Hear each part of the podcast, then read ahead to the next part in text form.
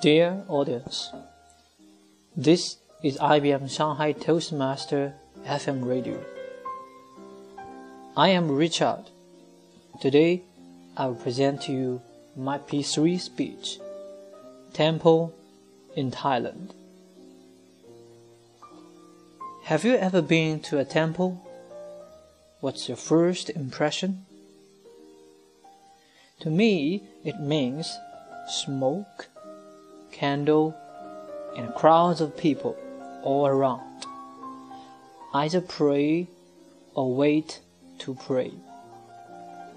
While this impression is changed of 2012. In 2012, I went to the biggest city in North Thailand, Chiang Mai. It is popular for its retention of traditions, and the temples are one of them. When I entered the temple, I didn't see any smoke or candle. The square was empty.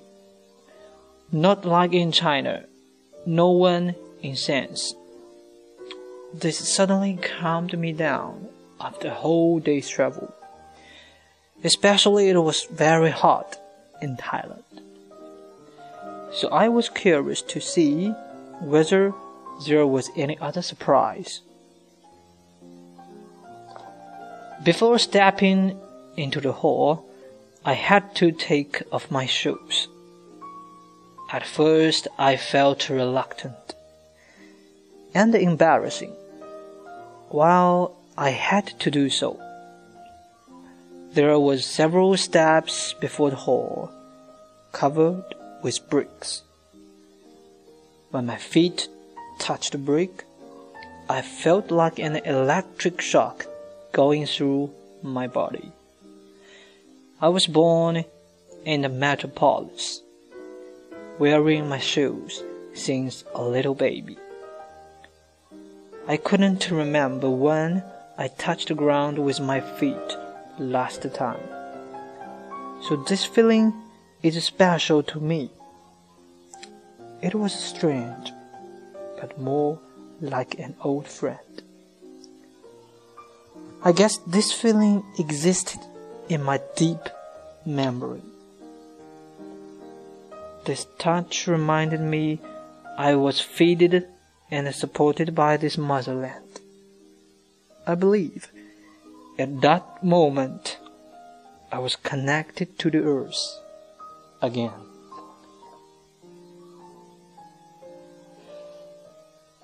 The hall was only one floor, rectangle, white, and with traditional decorations. In China, the hall is shallow. People has to pray at the door and wait in a queue outside. But this hall was as big as a standard swimming pool, with the door at the shorter side. This made me feel that the hall was much more deep. The floor was all covered with red carpet. A line of chairs sit against the wall under the windows. To the end, the Buddha was there. Gold. A sense of peace was injected to my body. That's more than a magic. You could choose any place in the hall to stand, sit, relax, or pray. No need to wait, no one is pushing and not in a hurry. Totally different from that in China. Several local people came with flowers put them on the table, and choose a place, kneeled, prayed.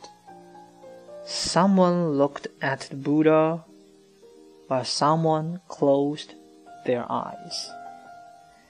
This was more like a talk between a young people and an elder man full of wisdom. In this environment, I was more connected to my inner part, seemed to understand myself more, and me more peaceful than any other moment. That's the experience for me in Thailand. It's a kind of treasure to me. If you like it, I encourage you to experience that by yourself. This really was.